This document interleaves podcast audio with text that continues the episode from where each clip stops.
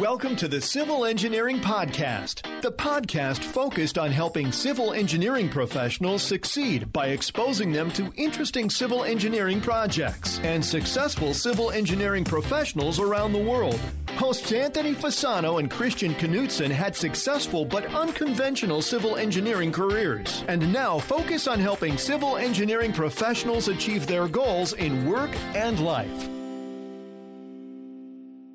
Welcome to the Civil Engineering Podcast. I'm your host, Chris Knutson, and this is the podcast specifically for civil engineers who want to succeed. In today's episode, I talk with Ken Adams, an expert in the world of contract drafting, on how to master the language for clear engineering contracts. But before we dive into the civil engineering conversation, I want to take a moment to recognize our sponsor for this show, P P I. Now, if you're thinking about taking the Civil F E or P E exam, I recommend that you check out P P I, the leader in civil engineering exam prep. Now, P P I is offering a special twenty percent discount to listeners of this podcast. Just use promo code CIVIL at P P I to pass dot com. Again, that's P P I, the number two, pass dot com, and use promo code CIVIL for a twenty percent discount. I'd like to introduce our guest for today's engineering conversation. Ken Adams occupies a unique position in the field of contract drafting in that he's literally the only commentator that focuses on the language of contracts. Not what you express in a given contract provision, but how to express it in modern and effective contract language. His book, A Manual of Style for Contract Drafting, third edition, is widely used throughout the legal profession, and he gives seminars in the U S, Canada, and internationally, and acts as a consultant and expert witness. Now, as part of its Legal Rebels project in two thousand nine, the American Bar Association Journal, which is the flagship magazine of the A B A, named Ken one of fifty leading innovators in the legal profession. And the Legal Writing Institute awarded Ken the Golden Pen Award for two thousand fourteen to recognize his exemplary work in contract drafting. And finally, Ken's blog was named to the A B A's Blog one hundred Hall of Fame in two thousand fifteen. Ken's taught contract drafting as an adjunct professor at Hofstra University School of Law, the University of Pennsylvania Law School, and the Notre Dame Law School. And after graduating from the University of Pennsylvania's Law School in nineteen eighty-nine, Ken practiced corporate law in New York and Geneva, Switzerland with major U S law firms. So in this conversation, you're going to go deep into the realm of contracts. And let's do that now with Ken Adams in today's Civil Engineering Conversation. Civil Engineering Podcast. Civil Engineering Podcast. Now it's time for this week's Civil Engineering Conversation, where we talk with Ken Adams about how to master the language for clear engineering contracts. Ken, welcome to the show. Hi there. Yeah, it's great to have you here. And I think before we dive into the deep end with contracts and some of the ways that you might want to enhance our abilities in, uh, in contract drafting, I think it would be really great to hear a little bit more about your background and how you became the go-to guy for clear language on contracts.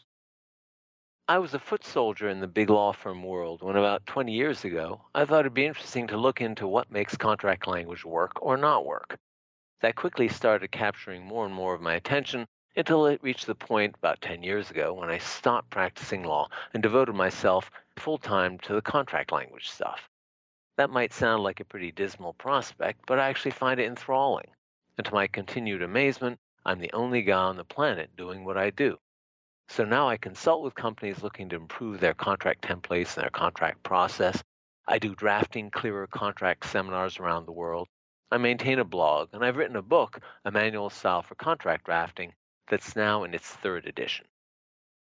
It's pretty amazing, Ken. It's, and one of the things that uh, Anthony and I talk a lot about on this podcast and, and in our other podcasts is about, you know, trying to get out there and find your niche, no matter what it might be. And obviously, you've been successful in finding yours. It really is amazing to hear that there's nobody else out there focusing on what you're focusing. So congratulations on that. And we should all be honored to have you on here because it's going to be a great conversation and really unpacking what it has to do with, with regards to clear contract. You know, you mentioned something, I think uh, you used the word dismal. You're kind of uh, explaining maybe somebody might be thinking about contracts. Many of the listeners out there probably view contracts as, if not dismal, at least a necessary burden, and maybe dismal is the right word that they use. What do you consider is the essence of a contract? Well, people have built careers out of answering that question, but uh, I suggest that a contract gives the parties an opportunity to figure out and state as explicitly as necessary what each expects from the other. They can consult that roadmap in performing under the contract, and if things don't work out, they can consult the contract for the rules on how to resolve the dispute. That's my uh, thumbnail sketch. Good definition of contracts are, and I know that uh, a lot of the engineers that are out there listening on the show today deal with contracts in just about every aspect of the business and the work that they do, are going to be familiar with contracts, and they all each probably have their own opinions on some of the challenges. But from your perspective, what do you see as some of the challenges with traditional contract drafting? I've built a career out of answering that question. Contracts are precedent-driven. When a new transaction comes along and you need to create a contract for it, the urge is to look to contracts done for comparable transactions. That should be a source of efficiency, but word processing isn't good at capturing that efficiency. The result is what I call passive drafting. You're copying and pasting precedent on faith without a rigorous set of guidelines and without training. So traditional contract prose is dysfunctional. It's confusing, wordy, and archaic. It's not a matter of, oh, the lawyers understand it, but we, the clients, don't understand it. No one understands it. Well, I think that's actually a pretty key point, because uh, I'm familiar myself with some contracts, and I would say that a lot of them, just as you highlighted, are, are copy and paste uh, type documents that, that oftentimes contain prose that clearly just makes, doesn't, I don't understand it. That's definitely a problem that a lot of us are, are bumping up against.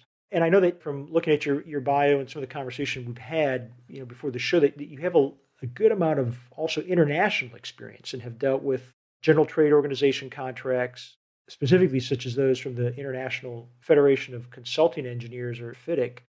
What's your opinion of these contracts, maybe as an example of some of the challenges that exist with these traditional standardized contracts? In two thousand thirteen, I did a blog post pointing out some shortcomings in the language used in one of the FIDIC contracts. You can find it on my blog by searching for FIDIC. Like any contract that uses traditional language, the drafters constantly made bad choices. For example, instead of using consistent verb structures to express whether you're dealing with an obligation or discretion or condition or something else, the verb structures are all over the place with too much shall. Here's just one example. The employer's personnel shall have the right of access to all these documents. What category of contract language is that? It's discretion. So use instead may. The employer's personnel may access all those documents. But more to the point, access to those documents would be controlled by the contractor. So instead, I'd impose an obligation on the contractor. The contractor shall give the employer's personnel access to those documents. That multiplied by one thousand is what I do to refine contract language. The problem with traditional contract language is that it results in delay and confusion at every stage in the contract process, wasting time and money. It also creates confusion that can lead to fights. When I pointed out these problems to people at FIDIC, they said that the FIDIC contracts were created by engineers for engineers. That might sound like a nifty slogan, but in fact, it's a little odd.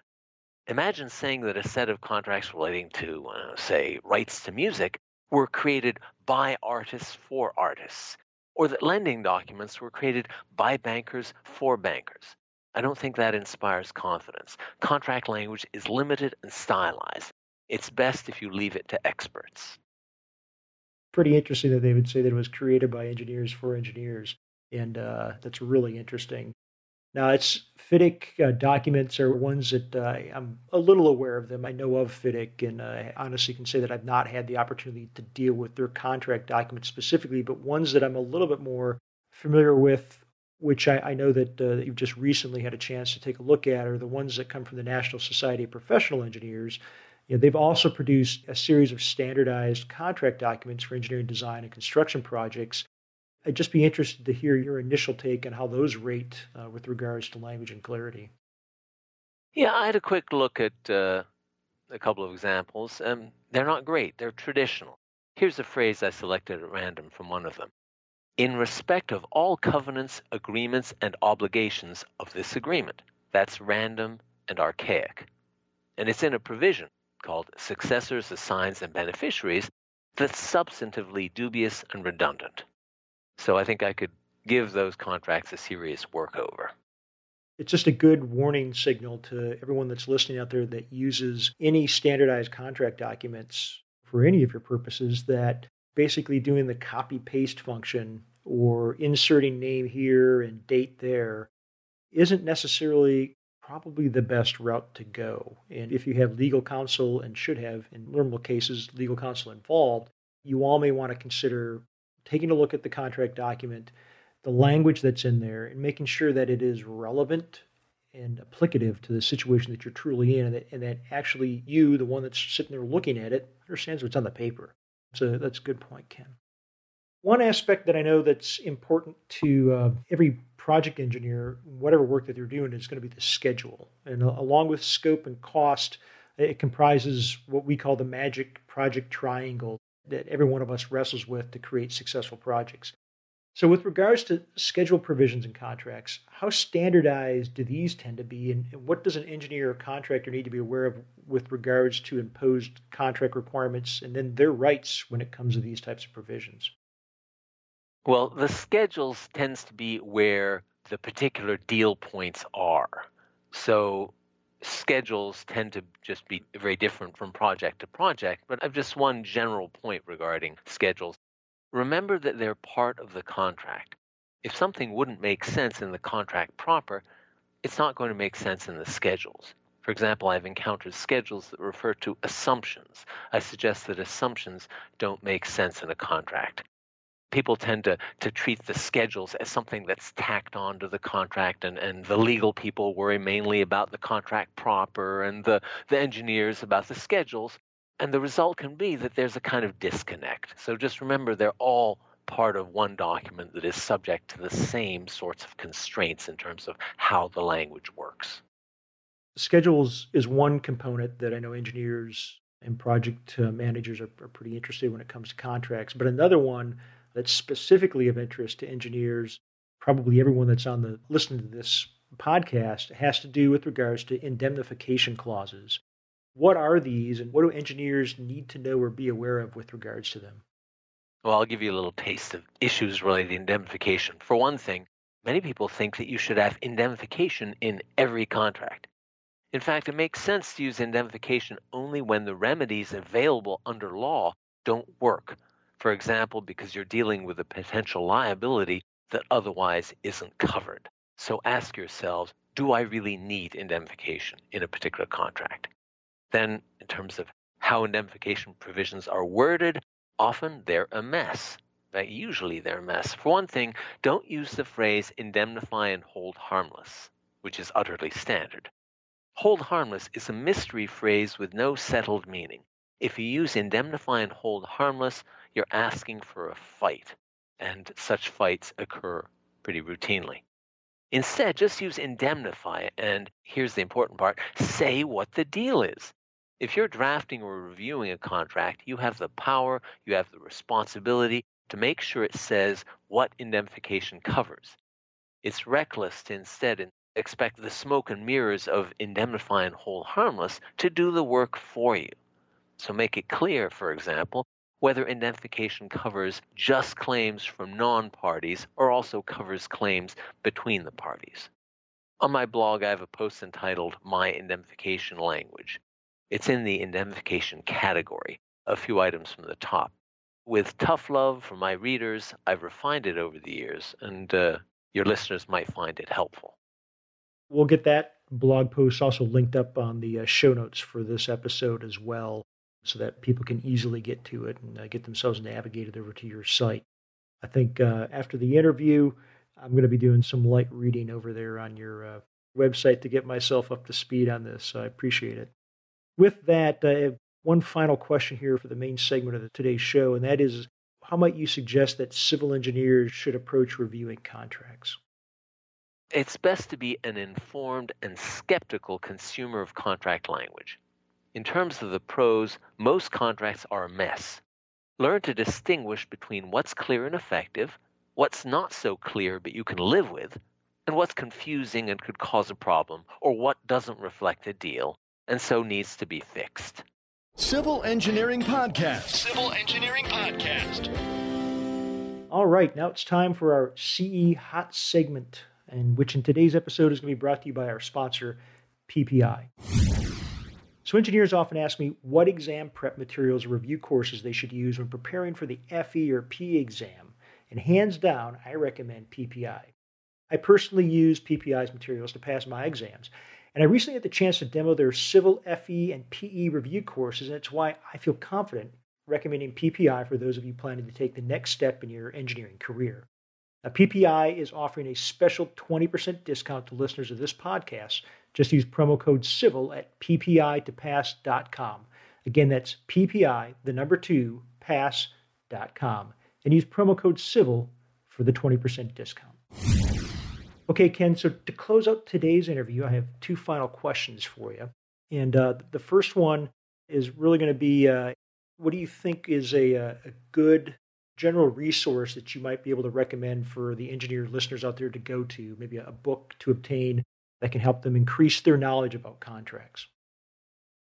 I haven't had much occasion to consult texts on engineering contracts, but one thing I can guarantee, unfortunately, you won't find, find clear and effective contract language in them. That's the case in all disciplines. People ask me what contract language I can recommend, and I have to tell them, none. I'm kind of depressing that way. But if you want to become familiar with the building blocks of contract language and what works and doesn't work, there's my book, A Manual of Style for Contract Drafting. We're going to link that up in the show notes. But Ken, I just went over today and uh, visited Amazon and put my uh, hands on a copy of it, so I'm I'm looking forward to that. Lucky fellow, I'm sure. No, truthfully, I actually am looking forward to getting it, so I appreciate that. All right, so I've got one final question. It's the standard one that we ask uh, here on the Civil Engineering Podcast every time, and it's our, our critical civil engineering career elevator advice question. And so if you got into an elevator with a civil engineer and you had literally like thirty to forty seconds with him or her and had to give them some career advice in that short period of time, Ken, what would it be? Okay, I think this is important. Don't assume that contracts are for lawyers. There's little about contracts that's purely legal, and that's mostly the boring dispute resolution stuff. Lawyers have taken charge of contracts mostly because lawyers are good at taking control of things. But contracts are about the deal, so anyone who knows about the deal and how to express the deal can take control of tra- contracts. And that certainly includes engineers. And you can probably do a better job than most lawyers have. That's actually brilliant. Uh, I really appreciate that advice. It's good advice, not just for a young engineer, civil engineer, but really any of us that are out there, regardless of what point you are in your career trajectory. So Ken, thank you for that advice. And thanks a lot for joining me today. Where can our listeners go and learn more about you and the work that you're doing? I have a website, Adams Drafting dot com, for my writings, including my blog and my seminars. And I have another website, Adams Contracts dot com, for my consulting business. My book, A Manual of Style for Contract Drafting, is available in print and ebook formats from Amazon and elsewhere. For all of you that are listening on the show here, you can go and find the show notes for today's episode at civil engineering podcast dot com. And there you're going to find a summary of key points that were discussed in today's episode. And you're also going to find links to all of the different websites that uh, has been mentioned. We're going to link up the uh, specific links uh, to the blog post that, that Ken mentioned over on his blog, as well as provide you with links that can get you to his book, uh, A Manual of Style for Contract Drafting. Make it easy for you to get there and find all these great resources. And uh, also, if you come on to the civil engineering podcast dot com website, you can leave a question in the comments section or visit the Ask Us tab on the website. Uh, Anthony and I monitor all the comments, and we're going to respond if you leave us one, and we're going to be looking for them. So I really appreciate it. Until next week, I wish you all the best in your civil engineering endeavors. Thank you for listening to the Civil Engineering Podcast. Be sure to visit civil engineering podcast dot com, where you can listen to past episodes and also submit your project to be featured on the show. We also invite you to visit our main website at engineering career coach dot com and download a free three-part video series created specifically for engineers to help you best utilize LinkedIn for networking, improve your communication and speaking skills, and also help to develop your leadership abilities. Now is the time to engineer your own success.